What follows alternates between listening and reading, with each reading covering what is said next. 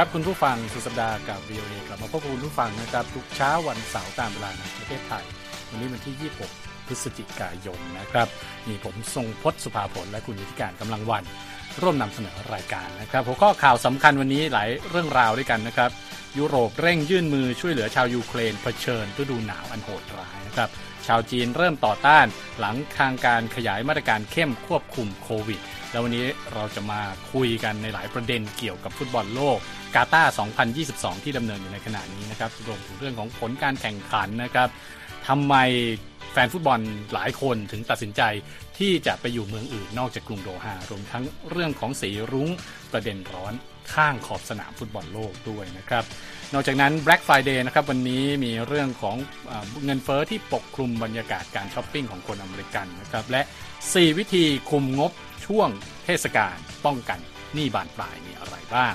ส่งท้ายกันวันนี้นะครับ ละครเพลงใหม่ดึงกระแสเคป๊อปให้สู่บรอดเวย์ถือว่าเป็นปรากฏการณ์ใหม่ ในวงการบรอดเวย์นะครับ ติดตามเรื่องราวเหล่านี้ได้นะครับ จาก VOA ภาคภาษาไทยกรุงวอชิงตันครับ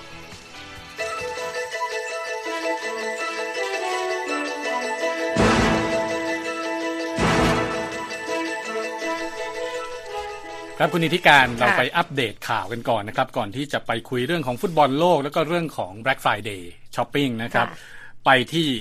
ยูเครนกันก่อนนะครับ ตอนนี้สถานการณ์น่ากังวลมากนะครับ โดยผู้นำประเทศในยุโรปออกมาให้สัญญานะครับ บอกว่าจะยื่นมือช่วยเหลือชาวยูเครน ในขณะที่รัสเซียก็ยังคงระดมโจมตีอย่างต่อเนื่องในหลายเมืองของยูเครนนะครับ โดยมุ่งเน้นไปที่โครงสร้างพื้นฐานด้านพลังงานและไฟฟ้า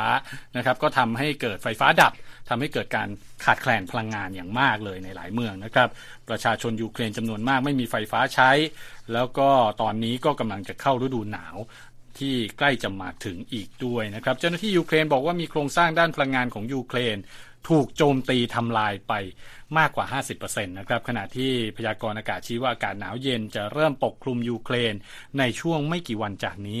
อุณหภูมิบางแห่งนะฮะอาจจะลดต่ำลงไม่ถึง 10 องศาเซลเซียสด้วยนะครับทางด้านเลขาธิการองค์การนาโตนะครับเยนส์ สโตลเทนเบิร์กกล่าวในวันศุกร์บอกว่าประธานาธิบดีวลาดิเมียร์ปูตินของรัสเซีย ประสบความล้มเหลวในสมรภูมิยูเครน แต่ตอนนี้กลับตอบโต้ด้วยความโหดเหี้ยมยิ่งกว่าเดิมนะครับ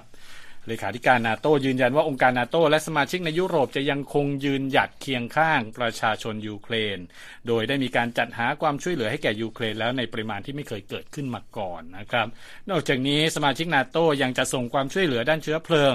เครื่องปั่นไฟ เสบียงทางการแพทย์ อุปกรณ์สำหรับฤดูหนาวและเครื่องรบกวนโดรนให้กับยูเครนด้วยนะครับ ทางด้านรัฐมนตรีต่างประเทศอังกฤษครับเจมส์เคลเวอร์ลีประกาศความช่วยเหลือให้แก่ยูเครนชุดใหม่ ระหว่างเยือนกรุงเคียฟในวันศุกร์นะครับ มูลค่าราว 60 ล้านดอลลาร์ รวมถึงระบบเรดาร์และเทคโนโลยีต่อต้านโดรนของอิหร่านที่รัสเซียนำมาใช้ในสงครามนะครับ ส่วนฝรั่งเศสประกาศมอบความช่วยเหลือเป็นเครื่องปั่นไฟ 100 เครื่องให้แก่ชาวยูเครนนะครับ โดยทางรัฐมนตรีต่างประเทศฝรั่งเศสแคทเธอรีน โคลอนนากล่าวว่ารัสเซียกำลังใช้ฤดูหนาวเป็นอาวุธ ในการทำสงครามในครั้งนี้ด้วยนะครับ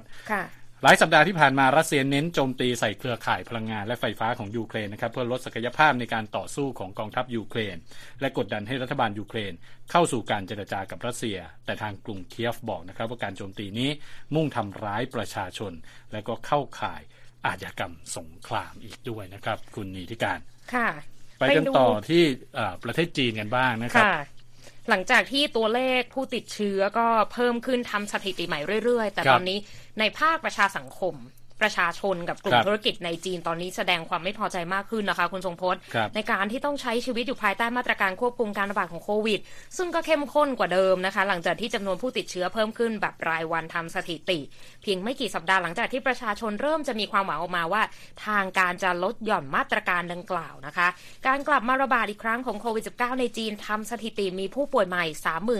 32,695 คนค่ะ จากการรายงานของหลายเมืองในวันพระหัสบดีทำให้ทางการจีนต้องใช้มาตรการล็อกดาวน์และมาตรการอื่น ๆ อย่างแพร่หลายนะคะ เพื่อที่จะจำกัดกิจกรรมของชุมชนและกลุ่มธุรกิจ ซึ่งส่งผลทำให้เกิดกระแสการต่อต้านตามมานะคะ มาตรการป้องกันโควิด -19 ของจีนส่งผลเสียต่อเศรษฐกิจของประเทศที่มีเศรษฐกิจขนาดใหญ่เป็นอันดับสองของโลกนะคะ เมื่อวันศุกร์ค่ะ ธนาคารกลางของจีนประกาศลดจำนวนเงินสำรองระหว่างประเทศที่ที่ธนาคารนั้นต้องมีไว้ ซึ่งนั่นทำให้เงินทุนหมุนเวียนระยะยาวเข้ามาในระบบการเงินกว่า 5 แสนล้านหยวน หรือประมาณ 2 ล้านล้านกับอีก 5 แสนล้านบาทนะคะ ทางสภาหอการค้าฝรั่งเศสในจีนได้ขอร้องให้ทางการจีนนำเอามาตรการโควิดที่เหมาะสม ที่เคยประกาศใช้เมื่อ 2 สัปดาห์ก่อนมาใช้ให้ถูกต้องแถลงการส่วนหนึ่งของสภาหอการค้าฝรั่งเศสบอกว่ามาตรการทั้ง 20 ข้อซึ่งรวมถึงการทำให้ช่วงเวลากักตัวนั้นสั้นลง และมีขั้นตอนควบคุมการระบาดที่เฉพาะเจาะจงมากขึ้นนั้น ได้สร้างความหวังให้กับบริษัทฝรั่งเศสในจีนค่ะ ว่าจะมีการทำให้การค้าขาย และการแลกเปลี่ยนทางเศรษฐกิจระหว่างสองประเทศมากขึ้น แต่นโยบายที่ดีนั้นจำเป็นจะต้องนำไปปฏิบัติอย่างสอดคล้องพร้อมเพรียงกัน โดยไม่เพิ่มขั้นตอนหรือนำนโยบายอื่นๆที่ขาดกันเข้ามาใช้นะคะคำแถลงการของสภาหอการค้าฝรั่งเศส ได้รับการแชร์อย่างแพร่หลายในสื่อสังคมออนไลน์ของจีนค่ะ หลังจากที่ก่อนหน้านี้การประกาศใช้มาตรการ 20 ข้อทำให้เกิดความสับสนและความไม่แน่ใจในเมืองใหญ่ของจีน รวมถึงที่กรุงปักกิ่งเมืองหลวงด้วยนะคะ ซึ่งประชาชนหลายคนตอนนี้ถูกบังคับให้อยู่กับบ้านแล้วค่ะคุณทรงพจน์ ครับผมแล้วก็มีเรื่องของนโยบายโควิดเป็นศูนย์หรือว่า Zero COVID นะครับของประธานาธิบดีสีจิ้นผิง ซึ่งทางการจีนบอกนะครับว่าเป็นนโยบายสำคัญที่จะรักษาชีวิตคน แล้วก็จำเป็นที่จะป้องกัน ไม่ให้ระบบสาธารณสุขของจีนนั้นต้องรับภาระหนักจนเกินไปนะครับ แต่นักวิเคราะห์หลายคนบอกนะครับว่า จะไม่มีการผ่อนคลายนโยบายนี้จนถึงเดือนมีนาคมหรือเดือนเมษายนปีหน้า ก็หมายความว่ายังคงควบคุมอย่างเข้มข้นในประเทศจีนต่อไป อีกหลายเดือนจากนี้นะฮะ ไปจนถึงนู่นต้นปีหน้าเลย และผู้เชี่ยวชาญบางคนก็เตือนนะครับ ว่าจีนจะต้องเริ่มการฉีดวัคซีนให้มากขึ้น และลดความรู้สึกกลัวโควิดอย่างรุนแรงในประเทศด้วย คล้ายๆ กับประเทศอื่นที่ตอนนี้เริ่มผ่อนคลายไปแล้วนะครับ ที่เป็นประเด็นอยู่ตอนนี้คุณนิติการโรงงานผลิต iPhone ใหญ่ที่สุดในโลกที่เมืองเจิ้งโจของบริษัท Foxconn นะครับ คนงานใหม่มากกว่า 20,000 คนถูกสั่งห้ามไม่ให้เข้าไปในโรงงาน หลังจากที่เกิดความวุ่นวาย เกิดการประท้วงก่อนหน้านี้นะครับจากมาตรการควบคุมการแพร่ระบาดที่นำมาใช้นะครับแล้วก็มีการประทะกันนะครับเป็นภาพข่าวที่โด่งดังไปทั่วนะครับ แล้วก็ตอนนี้ก็กำลังมีการนำมาตรการที่ว่านี้ออกมาใช้ดังนั้นเนี่ยก็ผลกระทบที่ตามมา อย่างแน่นอนก็จะได้เห็นกันมากขึ้นนะครับ ขณะเดียวกันผู้คนก็พูดถึงมาตรการทางเลือกนะครับที่ทางการน่าจะนำมาใช้ได้คล้ายๆ กับหลายประเทศนะครับ ประชาชนหลายชุมชนแชร์ แล้วก็นำเสนอมาตรการที่พวกเขาคิดผ่านทาง WeChat นะครับนำเสนอวิธีกักตัวอยู่บ้านสำหรับผู้ที่ไม่แสดงอาการร้ายแรง แต่ก็ยังไม่มีความชัดเจนนะครับว่ามาตรการเหล่านี้จะประสบความสำเร็จหรือไม่นะครับ นอกจากนั้นก็มีการแชร์ผ่านทางออนไลน์นะครับมีการพูดถึงสถานการณ์ที่เจ้าหน้าที่สาธารณสุขจะเข้ามานำตัวผู้ป่วยออกไปจากบ้านมีการให้ความรู้เกี่ยวกับสิทธิขั้นพื้นฐาน หากพวกเขาจะต้องต้องถูกนำตัวไปที่ศูนย์กักตัวเป็นต้นอีกด้วยนะครับ นั่นก็เป็นเรื่องราวนะครับ การระบาดของโควิดในประเทศจีนซึ่งตอนนี้ก็ยังดูเหมือนยังคงรุนแรงแล้วก็คุมเข้มมากกว่าหลาย ๆ ประเทศนะครับ ไปที่เรื่องของฟุตบอลโลกกันบ้างวันนี้ ถ้าสังเกตคุณนีทิการใส่เสื้อฟุตบอลมาหรือเปล่านั่นนะสีน้ำเงิน อันนี้ก็ดูจะคล้ายคลานะคะ คือจะรับบทเป็นครูสอนพละก็ไม่ใช่ แต่ว่าจะรับบทเป็นกองเชียร์ทีมชาติเชลซี เนื่องจากว่าทีมชาติเชลซีอ้าวขออภัยทีมชาติอเมริกาขอโทษ เพราะว่า เราก็นึกถึงเราใส่เสื้อเชลซีอยู่นะเพราะว่าหนึ่งในนักเตะที่ลงเตะในให้กับทีมชาติอเมริกาก็คือพูลิสิกใช่ วันนี้ลงแข่งด้วยให้กับทีมชาติสหรัฐอเมริกา เนี่ยงงไปหมดแล้วเลย แต่ว่าเพิ่งจะดูกันไปสดๆร้อนๆใช่ วันนี้คุณนิติการก็เลยใส่เสื้อเชลซีมานะครับเชียร์เชียร์ทั้งพูลิซิชแล้วก็เชียร์ทั้งทีมชาติอังกฤษด้วยเต็มข้อเลยทั้งทั้งทั้งสองฝ่ายเลยเสมอกันไป นะเดี๋ยวเรามาคุยเรื่องผลกัน ผมวันนี้นี่ก็สีส้มมาแน่นอนสีส้มก็เรารู้อยู่แล้วนะครับ เป็นสีตัวแทนของเนเธอร์แลนด์วันนี้ลงแข่งเหมือนกันดังนั้นนี่วันนี้เราก็มากันเต็มนะ เป็นครูพละเลยนะรับบทครูพละวันนี้อ่าไปกันที่เรื่องของผลการแข่งขันกันก่อน ฟุตบอลโลกซึ่งวันนี้เป็นวันแรกที่เป็นการแข่งขันนัดที่2นะครับของกลุ่ม A แล้วก็กลุ่ม B เป็น 2 กลุ่มแรกที่เริ่มแข่งนัดที่ 2 ก็ สัปดาห์ที่แล้วแข่งมาทุกกลุ่มแล้วเราเห็นฟอร์มทุกทีมกันไปแล้วนะครับ ตอนนี้ว่าเป็นยังไงนะฮะหลายคนหลาย ๆ คนเชียร์ทีมไหนก็จะได้รู้ว่าทีมตัวเองทำอย่างไรผลเป็นอย่างไรบ้างนะครับ ใครเชียร์ทีมอาร์เจนตินาทีมเยอรมนีก็อาจจะผิดหวังไปหน่อย แต่ว่ายังมีให้แก้ตัวนะฮะอีกอีกสองนัดในรอบแบ่งกลุ่มนะครับ การแข่งขันวันนี้นะครับกาตาร์เจ้าภาพฟุตบอลโลก ตกรอบไปแล้วอย่างแน่นอนนะฮะหลังจากที่พ่ายให้กับทีมชาติเซเนกัลไป 1 ประตูต่อ 3 นะครับ โดยทางเซเนกัลเนี่ยยิงไปสามประตูเลยทีเดียวนะฮะค่ะกาตาร์คืนมาได้แค่ประตูเดียวโอ้โหตอนแรกเนี่ยกาตาร์จะต้องรอผลระหว่างเนเธอร์แลนด์กับเอ่อเอกวาดอร์ซึ่งแข่งกลุ่มเดียวกันแข่งวันเดียวกันแต่แข่งทีหลังค่ะถ้าเกิดว่ามีผลแพ้ชนะเนี่ยอ่ากาตาร์อาจจะยังมีหวังอืมอาจจะพลิกกลับมาได้ในนัดที่สาม แต่ปรากฏว่าเสมอกันดังนั้นก็จบเลย ก็คือกาตาร์ตกรอบไปเรียบร้อยเป็นทีมแรกเป็นเจ้าภาพ ในประวัติศาสตร์ มีเจ้าภาพเพียงสองทีมเท่านั้นที่ตกรอบแล้วนะฮะโค้ชเขาว่าป็นกตร์ไงอะคุณทรงโค้ชโค้ชเขาบอกอย่างนี้อ่าเขาพูดได้ได้น่าสนใจนะคุณอืมนิติการเขาบอกว่าทั้งตัวเขาและลูกทีมเนี่ยไม่ได้คาดหวังว่าจะสร้างความยิ่งใหญ่ให้โลกตกตะลึงมาตั้งแต่แรก ดังนั้นค่ะมาลงแข่งในฐานะเจ้าภาพเนี่ยทำให้ดีที่สุดในฟุตบอลโลก จัดการแข่งขันให้ดีที่สุด แล้วก็ลงไปในสนามก็ทำเอ่อให้ดีที่สุด แล้วก็ยังยกย่องคู่แข่งว่าเป็นทีมที่ดีกว่า แต่ลูกทีมของตนก็สู้ได้อย่างไม่ไม่ไม่ไม่น่าเสียใจนะฮะค่ะโค้ชซึ่งเป็นชาวสเปนนะครับ บอกว่ากาตาร์เป็นประเทศเล็กมีประชากรไม่มาก ดังนั้นการที่จะคัดนักฟุตบอลให้มาลงแข่งในนามทีมชาติเนี่ยดังนั้นก็เลยเสียเปรียบประเทศอื่นนะฮะแล้วก็ตั้งเป้าหมายบอกว่ากาตาร์จะต้องเข้าไปแข่ง ฟุตบอลโลกรอบสุดท้ายอีกครั้งให้ได้นะอืมฮะก็ยังเป็นไม่รู้เมื่อไหร่ แต่ว่าจะต้องทำให้ได้ ก็เป็นเรื่องที่การการพูดที่ตรงไปตรงมานะใช่ก็คือใช่ทำดีที่สุดแล้ว ทีมใช่อื่นก็ค่อนข้างแข็งแกร่งในการแข่งขันของเขา ไปดูกลุ่ม B บ้างไหมใช่อิอะหร่าน ฉลองชัยชนะเหนือทีมชาติเวลส์ไป 2 ประตูต่อศูนย์นะคะในแก่งการแข่งขันฟุตบอลโลกนัด 2 ของกลุ่ม B หลังจากที่ผู้รักษาประตูของเวลส์เนี่ยโดนไล่ออกในนาทีที่ 86 เอาคุณทรงพจน์เพราะไปทำฟาวล์ผู้เล่นอิหร่านนอกเขตโทษนะคะ โดยบรูซเบย์เชสมีค่ะ ยิงในช่วงทดเวลาบาดเจ็บนาทีที่ 8 ให้อิหร่านนำนะคะ ก่อนที่รามินเรซาเอียน จะเข้ามายิงฝั่งลูกที่ 2 ในอีก 3 นาทีต่อมานะคะ ให้ทีมตัวแทนจากเอเชียชนะไป 2 ประตูต่อศูนย์แต่อีกคู่หนึ่งที่เรียกว่าใส่เสื้อกันมานี่ก็แทบจะตีกันแล้วเนี่ยนะคะ ก็คือ สิงโตคำรามอังกฤษค่ะ ยังคงไม่สามารถทะลุเข้ารอบ2ได้แบบร้อยเปอร์เซ็นอืต์มเพราะว่าเสมอกับทีมชาติสหรัฐที่ก็เล่นกันสนุกแบบว่าบทขยี้กันมันเหมือนกัน แต่ว่าจบกันแบบไร้สกอร์ศูนย์ประตูต่อศูนย์ในการแข่งขันนัด 2 ของกลุ่ม B นะคะขณะที่ผลการแข่งขันนี้ก็เลยทำให้ทั้งสองทีมเนี่ยต้องไปวัดกันในนัดสุดท้ายของรอบแบ่งกลุ่มค่ะ อังกฤษก็จะไป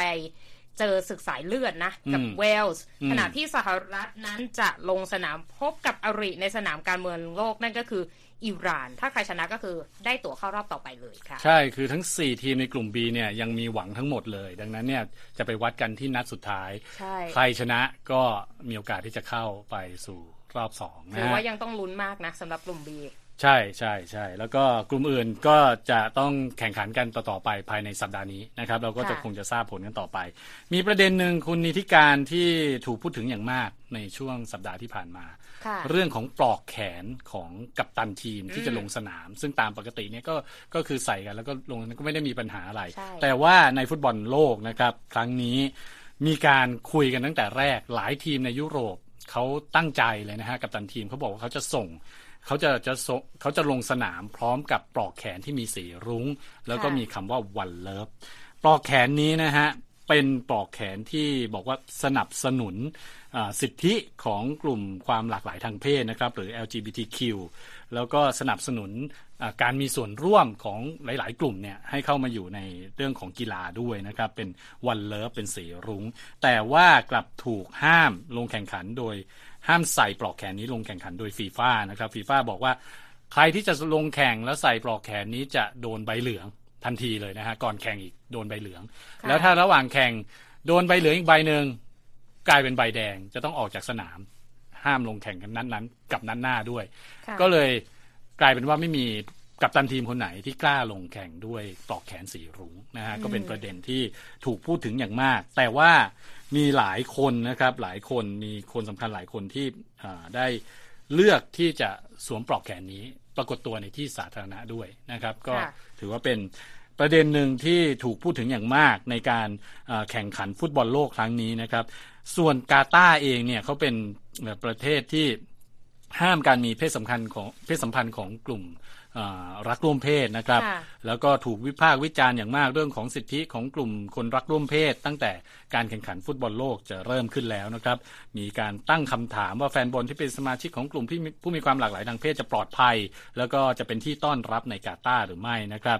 แต่ว่าทางกาตาร์ก็ได้ออกมาบอกนะครับ ว่าประเทศของตนเนี่ยต้อนรับคนทุกเพศทุกวัยรวมทั้งแฟนบอลที่เป็น LGBTQ ด้วย และยังกล่าวว่าจะรับรองทุกคนเรื่องของความปลอดภัย แต่ก็ ขอให้ผู้ที่มาเยือนเนี่ยเคารพวัฒนธรรมของกาตาร์ด้วยเช่นกันนะครับ ค่ะ แต่ว่าครับผม แต่ว่าก่อนที่การแข่งขันฟุตบอลโลกจะเริ่มขึ้นคุณทรงพจน์ คือมันเป็นประเด็นที่บอกว่าฟีฟ่าเนี่ยได้หยุดยั้งไม่ให้ทีมจากประเทศในยุโรปเจ็ดประเทศใช่ไหมรวมถึงอังกฤษและเยอรมนีอนุญาตให้กัปตันทีมสวมปลอกแขน One Love ซึ่งเป็นสัญลักษณ์ต่อต้านการเลือกปฏิบัติ แล้วก็บอกว่า ผู้เล่นใดที่สวมปลอกแขนจะต้องเจอใบเหลืองเลยใช่ไหมซึ่งการตัดสินใจดังกล่าวเนี่ยก็เลยทำให้หลายประเทศเนี่ยมีความโกรธเคือง เบลเยียมก็เป็นหนึ่งในนั้น ก็ยังมีการเคลื่อนไหวทางทวิตเตอร์ในวันศุกร์นะคะ เป็นภาพของกัปตันทีมสวมปลอกแขน One Love ส่วนรัฐมนตรีต่างประเทศของเบลเยียมก็สวมปลอกแขนเหมือนกันนะคะ ในระหว่างการชมการแข่งขัน ระหว่างเบลเยียมและแคนาดานะคะ ซึ่งเป็นคู่เปิดการแข่งขันฟุตบอลโลกเมื่อวันพุธนะคะ ฝั่งอดีตรัฐมนตรีเดนมาร์กนะคะ ก็สวมปลอกแขนสีรุ้งระหว่างการชมการแข่งขันของเอ่อแมตช์เดนมาร์กกับตูนิเซียด้วยแต่ว่าในวันรุ่งขึ้นเนี่ยเธอโพสต์อินสตาแกรมด้วยท่าทีที่ลังเล แล้วก็ตั้งคำถามว่าการใช้สีรุ้งนั้นจะช่วยให้ผู้ที่เป็นเกย์และกลุ่มที่มีความหลากหลายทางเพศในกาตาร์ได้จริงหรือ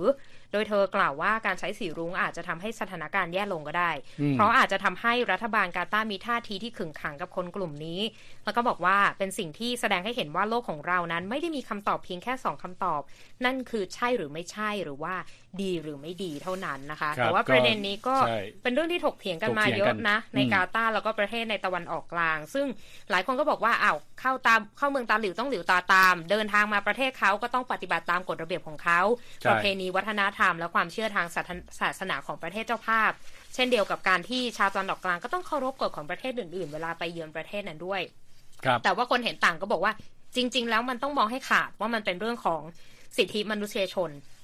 ซึ่งเป็นประเด็นที่เกี่ยวข้องกับคนทั้งโลก แล้วก็ไม่ควรที่จะเป็นเรื่องของการกีดกัน หรือเรื่องของการเลือกปฏิบัติกับคนที่มีความหลากหลายทางเพศค่ะครับผม เอ่อเรื่องของสิทธิมนุษยชน เรื่องของการสนับสนุนความหลากหลายทางเพศเนี่ยเราเห็นกันมามากในวงการกีฬาค่ะนะครับช่วงที่ผ่านมาก็มีนักกีฬาหลายคนที่ออกมาสนับสนุนเรื่องนี้ ดังนั้นเรื่องนี้จะยังไม่จบลงง่ายๆแน่นอนจะมีกันต่อไปค่ะนะครับอีกเรื่องหนึ่งซึ่งพูดถึงกฎระเบียบ ซึ่งหลายๆคนบอกว่าเข้มงวดเหลือเกินนะค่ะในการแข่งขันฟุตบอลโลกที่กาตาร์ครั้งนี้ไม่เหมือนครั้งก่อนๆเลยก็คือการห้ามดื่มเบียร์อืมนะฮะปแล้วระก็ด็นใหญ่เครื่องดื่มลแอยลกอฮอล์ต่างๆนะครับค่ะนั่นเป็นเหตุผลหนึ่งที่ทำให้แฟนฟุตบอลจำนวนมากตัดสินใจ ไม่อยู่ในกรุงโดฮาไม่พักในกรุงโดฮาแต่ไปพักที่ประเทศอื่นเมืองอื่นแทนที่ค่อนข้างที่จะกดมีความผ่อนคลายมากกว่านะครับ จริง ๆ แล้วคุณนิติการการแข่งขันฟุตบอลโลกที่กาตาร์ครั้งนี้เนี่ยว่ากันว่าควรจะมีนักฟุตบอลเออนักแฟนฟุตบอลเนี่ยเดินทางมาพักที่กาตาร์กันเนี่ยกันอย่างมากมายเลยนะครับ เพราะว่าอะไรเพราะว่า หนึ่งคือที่ตั้งทางภูมิศาสตร์ใกล้กับทวีปต่างๆนะครับอืมเดินทางไม่ต้องไกลมากใช่เมื่อเทียบกับ 3 ครั้งก่อนหน้านี้ ซึ่งแข่งที่แอฟริกาใต้ บราซิล รัสเซีย ซึ่งในในสามครั้งก่อนหน้านี้เนี่ยต้องเดินทางกันไกล บินเครื่องบินเนี่ยกันหลายชั่วโมงบางทีเป็น 10 ชั่วโมง แต่มากาตาร์เนี่ยง่ายกว่านะครับนอกจากนี้สนามแข่งขันทั้ง 8 แห่งอยู่ไม่ไกลเมืองหลวงนะครับดังนั้นเนี่ยการที่เดินทางภายในกาตาร์เนี่ยทำได้ง่าย ก็น่าจะทำให้แฟนฟุตบอลไปพักที่กาตาร์กันเยอะ แต่ว่า ไม่เป็นเช่นนั้นความเป็นจริง เพราะว่าสองสองประเด็นสำคัญหนึ่งคือแฟนฟุตบอลเขาบอกว่าราคาโรงแรมในกาตาร์เนี่ยแพงเหลือเกิน ค่าครองชีพแพงมาก การไปพักที่ประเทศอื่น ประเทศอื่นเนี่ยหมายถึงอยู่อะอะอยู่ที่ดูไบนะฮะนครดูไบซึ่งอยู่ที่สหรัฐอาหรับเอมิเรตส์อยู่ใกล้กันค่ะแต่ว่าราคาถูกกว่าอืมกฎกฎเรื่องการดื่มเครื่องดื่มแอลกอฮอล์ก็เข้มงวดน้อยกว่า นะฮะแล้วที่สำคัญยังมีเขาเรียกว่าแอร์เอ่อ air air เขาเรียกว่าเอ่อ air shuttle หรือว่าเครื่องบินไปกลับไปเช้ากลับเย็นเลยคุณอ๋อคือเดินทางไปมามาที่โดฮาตอนเช้า ตอนค่ะเย็นก็บินกลับดูไบไปพักได้ค่ะเขาบริการให้10เที่ยวต่อวันนะครับ จากดูไบไปที่โอ้โหเอ่อไปที่กาตาร์นะครับค่ะนอกจากนี้ก็ยังมีที่กรุงอาบูดาบีนะครับ แล้วก็ที่ซาอุดิอาระเบียที่คนเนี่ยแยกย้ายกันไปพัก พอตื่นเช้ามาก็นั่งเที่ยวบินไปกลับ มาที่กรุงโดฮามาดูฟุตบอล เสร็จแล้วก็นั่งกลับไปฉลองกัน จะฉลองทีมแพ้หรือทีมชนะก็ไม่รู้ค่ะแต่ว่าเข้าไนท์คลับเข้าบาร์ต่างๆในในที่อยู่นอกกาตาร์เนี่ยเข้าได้มีเครื่องดื่มแอลกอฮอล์ได้ นั่นก็เป็นทางเลือกของกองเชียร์ที่ตามไปเชียร์นะครับ เลยทำให้ในกรุงโดฮาเองเนี่ยบรรยากาศอาจจะเงียบกว่าที่หลาย ๆ ฝ่ายคาดไว้นะฮะเพราะว่าคนเนี่ยเดินทางไปพักที่อื่นกันนะครับ นอกจากนี้ก็มีแฟนฟุตบอลหลายคนนะฮะที่บอกว่าโรงแรมแพงมากที่พักหายากมาก ขนาดพยายามจองตั้งแต่ก่อนที่จะถึงวันแข่งขันฟุตบอลโลกก็จองไม่ได้ ดังนั้นเนี่ยก็โดยปริยายก็ต้องไปพักที่อื่นแทนนะฮะแต่ว่าก็มีหลาย ๆ คนนะครับ หลาย ๆ คนเช่นกันที่บอกว่า ไปพักที่อื่นก็มีปัญหาไม่น้อย เพราะว่าเดินทางด้วยเครื่องบินไปกลับเนี่ยคือ จะต้องผ่านการตรวจความปลอดภัยนู่นนี่นั่นเนี่ยไม่ใช่ง่าย ๆ เหมือนกัน สมมุติว่าถ้าคู่ที่เราจะไปดูเนี่ยแข่งเร็วหน่อย แข่งเที่ยงเนี่ยจะต้องไปถึงตั้งแต่สิบโมงเช้า จะต้องออกจากเมืองที่พักเนี่ยตั้งแต่กี่โมงดังนั้นเนี่ยเขาบอกว่าการเดินทางยุ่งยากแล้วบางทีต้องใช้เวลาทั้งวัน แล้วถ้าเจอเครื่องบินล่าช้าอีกก็โอ้โหอาจจะพลาดไปเลยก็ได้กับการที่เลือกจองที่พักที่แบบไกลหน่อย แต่ว่า นั่ง air shuttle นะคะแทนที่จะเป็น bus shuttle โอ้ครับ นั่นก็เป็นเรื่องราวเกร็ดต่างๆ ฟุตบอลโลกนะครับ ซึ่งเรานำมาคุยกันนะครับ แล้วก็ยังไม่จบนะฮะ ยังต้องแข่งกันอีกหลายวันจนถึงช่วงกลางเดือนธันวาคมนู่นเลยนะฮะอะคุณผู้ฟังตอนนี้ก็ติดตามสุดสัปดาห์กับ VOA นะครับเดี๋ยวต่อไปนะฮะ เดี๋ยวจะไปคุยเรื่องที่คุณนิติการกำลังรอรอที่จะคุยอยู่เลย เรื่องของ Black Friday Shopping ครับ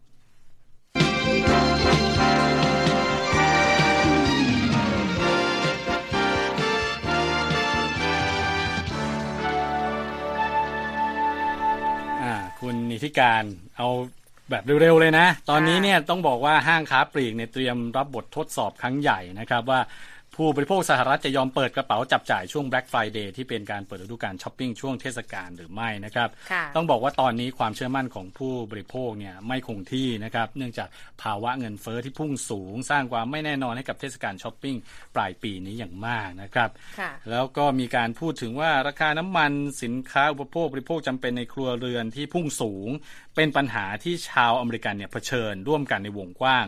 แต่ก็ไม่ใช่ว่าเป็นภาระของทุกคนในอเมริกาเสมอไปนะครับ คุณแครีนักวิเคราะห์อาวุโสจากสถาบันจัดดับความน่าเชื่อถือ Moody's บอกนะครับว่าผู้มีรายได้น้อยได้รับผลกระทบหนักที่สุดจากเงินเฟ้อ เพราะคนกลุ่มนี้ต้องใช้เงินเพื่อซื้อสินค้าจำเป็นนั่นเองนะครับ บริษัทสมาพันธ์ธุรกิจค้าปลีกแห่งชาตินะครับ ประเมินไว้อย่างนี้คุณนิติการบอกว่า ยอดจับจ่ายจะเพิ่มขึ้นในอัตราเลขตัวเดียวคือไม่มากนักนะครับ แล้วก็มีแนวโน้มว่าจะไม่เกินอัตราเงินเฟ้อปัจจุบันที่อยู่ในระดับประมาณ 8%สะท้อนว่าจะมียอดขายช่วงเทศกาลที่เพิ่มขึ้นในสัดส่วน ใกล้เคียงกันแต่มูลค่าการจับจ่ายลดลงนั่นเองนะครับ แล้วยังมีเรื่องของนักช็อปอเมริกันยังคงมีกำลังซื้อที่แข็งแกร่งในช่วงโควิดระบาดนะครับ และจับจ่ายมากกว่าที่คาดการณ์ไว้ แม้ว่าความสำรวจความเห็นของผู้บริโภคจะระบุว่าผู้บริโภคอเมริกันรู้สึกกังวลถึงภาพรวมเศรษฐกิจในภายภาคหน้าก็ตามนะครับผลประกอบการธุรกิจค้าปลีกในปัจจุบันยังสะท้อนภาพรวมที่สับสนอยู่นะครับเมื่อมองถึงทิศทางผู้บริโภคในอนาคต อย่างห้าง Target มองภาพรวมการจับจ่ายของผู้บริโภคในขาลง หลังเห็นสัญญาณหล่นหวบในช่วงปลายเดือนตุลาคมที่ผ่านมานะครับนั่นก็เป็นเรื่องของอัตราเงินเฟ้อที่ส่งผลกระทบต่อการช้อปปิ้ง Black Friday แต่ว่าคุณนีธิกาญจน์จะมีวิธีที่จะมาคุมงบการช้อปปิ้งใช่ไหมใช่ ดิฉันมีสี่วิธีสั้นๆ คือหลายคนคิดว่าช็อปปลายปีเนี่ยบานปลายแน่ๆนะคะแต่ว่าสิ่งที่สำคัญก็คือ ในการสำรวจของ NerdWallet ปีนี้นะคะบอกว่า 31%ของนักช็อปอเมริกันเนี่ยรูดซื้อสินค้าของขวัญแทนใจแต่ได้หนี้บัตรเครดิตมาเป็นของตามตัวนะคะ ก็เลยมี 4 เคล็ดลับที่มาฝากกัน อันแรกคือวางแผนการจับจ่ายซะก่อน จะได้ไม่เสียใจทีหลังใช้แอปเปรียบเทียบราคาหรือว่าคืนเงินกันไป ก็จะเป็นประโยชน์กับเรา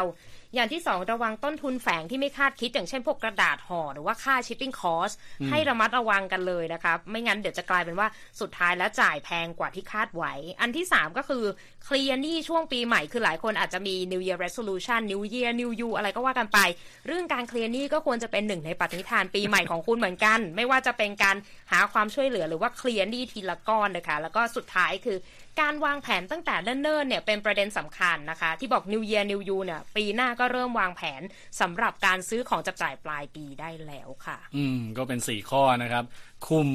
นี่ใช่ไหมที่จะไม่พุ่งสูงขึ้น เพราะว่าหลาย ๆ คนก็ต้องต้องก็เรียกอะไร บีบมือเอาไว้ บีบมือสู้สู้เขานะซิสเพราะว่าเราต้องผ่านไปด้วยกันนะคะ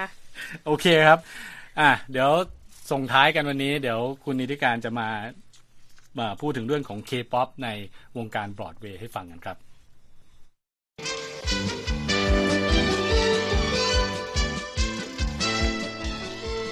ครับช่วงบันเทิงนะครับ อะ ว่ายังไงเคป๊อปวงการบรอดเวย์มาเกี่ยวข้องกันได้ยังไง มันได้มารวมกันแล้วในอ่าฮะที่สุดหลายคนอาจจะสายบรอดเวย์แล้วมารวมกับความเป็นแบบเคป๊อปเข้าไปอีก โอ้โห อันนี้คือมัดก้อนเป็นหนึ่งเดียว และจะเริ่มต้นการแสดงในวันอาทิตย์นะคะสำหรับละครเพลงใหม่ในอเมริกาที่มีชื่อว่า K-POP นะคะณ Square Theater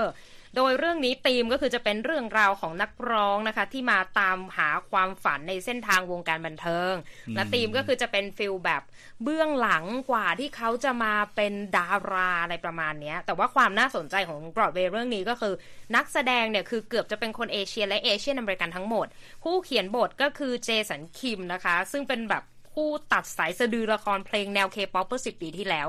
แล้วก็อืมสร้างละครเพลงนี้ขึ้นมาเมื่อปี 2017 แต่ว่าอีก 5 ปีต่อมาก็คือมา adapt บทให้มันเข้าสมัยมากขึ้นนะคะ โดยเจสันคิมเนี่ยเขาบอกว่าเขาชอบเออละครบรอดเวย์แบบ Dreamgirls อะไรประมาณนี้มากเลยนะคะครับก็เลยเหมือนกับว่าเป็นแรงบันดาลใจในการผลิตเอ่อละครเพลงเรื่อง K-POP นี้ขึ้นมานะคะ แต่ว่าที่น่าสนใจก็คือเขาบอกว่า 5 ปีที่แล้วเนี่ยมันต้องเขียนบทละครเพื่ออธิบายว่าเอ๊ะความเป็น K-POP คืออะไรอ๋อแต่ 5ปีต่อมาในชุยุคที่ BTS ยุคที่ Blackpink เป็นที่รู้จักกันไปทั่วโลกและทั่วอเมริกาเนี่ย ก็เลยทำให้เหมือนปรับบทใหม่ให้มันเข้าใจง่ายขึ้นอืมคนพูดเคป๊อปปุ๊บร้องออกกันเลยในอเมริกานะคะ แต่ในมุมนี้เนี่ยทางเอ่อผู้เชี่ยวชาญด้าน Asian American Studies เนี่ยเขาบอกว่าอเมริกาตอนนี้กำลังไล่ตามทันกระแสที่เกิดขึ้นบนโลกนี้แล้วนะ พอรู้จักเคป๊อปปุ๊บก็เหมือนกับว่า อินเทอร์เน็ตถึงแล้วมาทันแล้วนะคะ เพราะว่าเคป๊อปเนี่ยเขาโด่งดังมา 20 ปีมานี้ แล้วก็พยายามตีตลาดอเมริกามาหลายปี แต่ว่าไม่ประสบความสำเร็จจนกระทั่งทุกวันนี้แล้วก็สะท้อนว่า K-POP กำลังออกแบบมาให้เป็นกระแสสากลยิ่งขึ้นนะคะ แต่ที่น่าสนใจหลายคนอาจจะติดตามวงการไอดอลนะ เขามีหนึ่งอดีตสมาชิกวง FX นะคะลูน่ามาเป็นตัวละครหลักในละครบรอดเวย์เรื่องนี้ด้วยต้องรอติดตามกันเลยค่ะ โอ้ ต้องบอกว่าเคป๊อปเนี่ย ไปทุกวงการแล้วนะใช่โอ้เราเห็นมาตอนนี้เนี่ยเข้าไปวงการภาพยนตร์วงการละครตอนนี้ก็ไปบรอดเวย์แล้ว ใช่ครับผมโอเคครับ ขอบคุณครับคุณนีธิกาญจน์สำหรับรายงานวันนี้นะครับ ก็ต้องลากันไปก่อนกับสำหรับสุดสัปดาห์กับ VOA วันนี้ผมทรงพศภาผลและคุณนิติการกำลังวันนะครับ พบเราได้อีกครั้งในวันเสาร์หน้า สวัสดีครับ สวัสดีค่ะ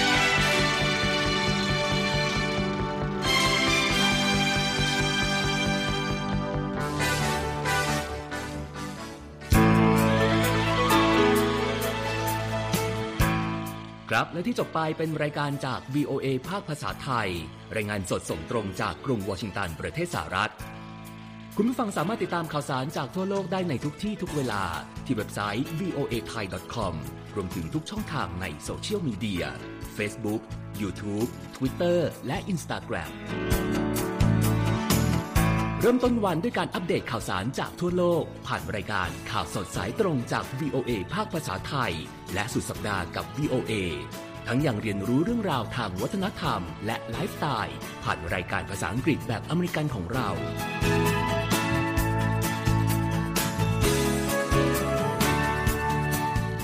ติดตามความเคลื่อนไหวในประเทศสหรัฐ การเมืองอเมริกัน ร้อมเข้าใจที่มาที่ไปของเหตุการณ์สำคัญ รวมถึงข่าวต่างประเทศ จากแหล่งข่าวที่เชื่อถือได้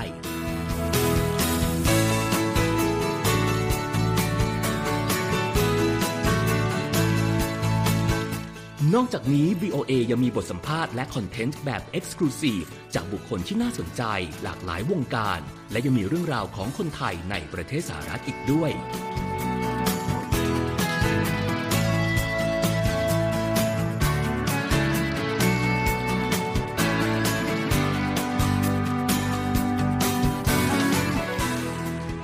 คุณนะครับที่ให้ VOA ไทยเป็นส่วนหนึ่งในการติดตามข่าวสารสาระและเกร็ดความรู้ของคุณ จากรายการต่างๆ ที่เรามุ่งมั่นนำเสนอ เพื่อความเที่ยงตรง ทันเหตุการณ์ และมีประโยชน์ในทุกๆวัน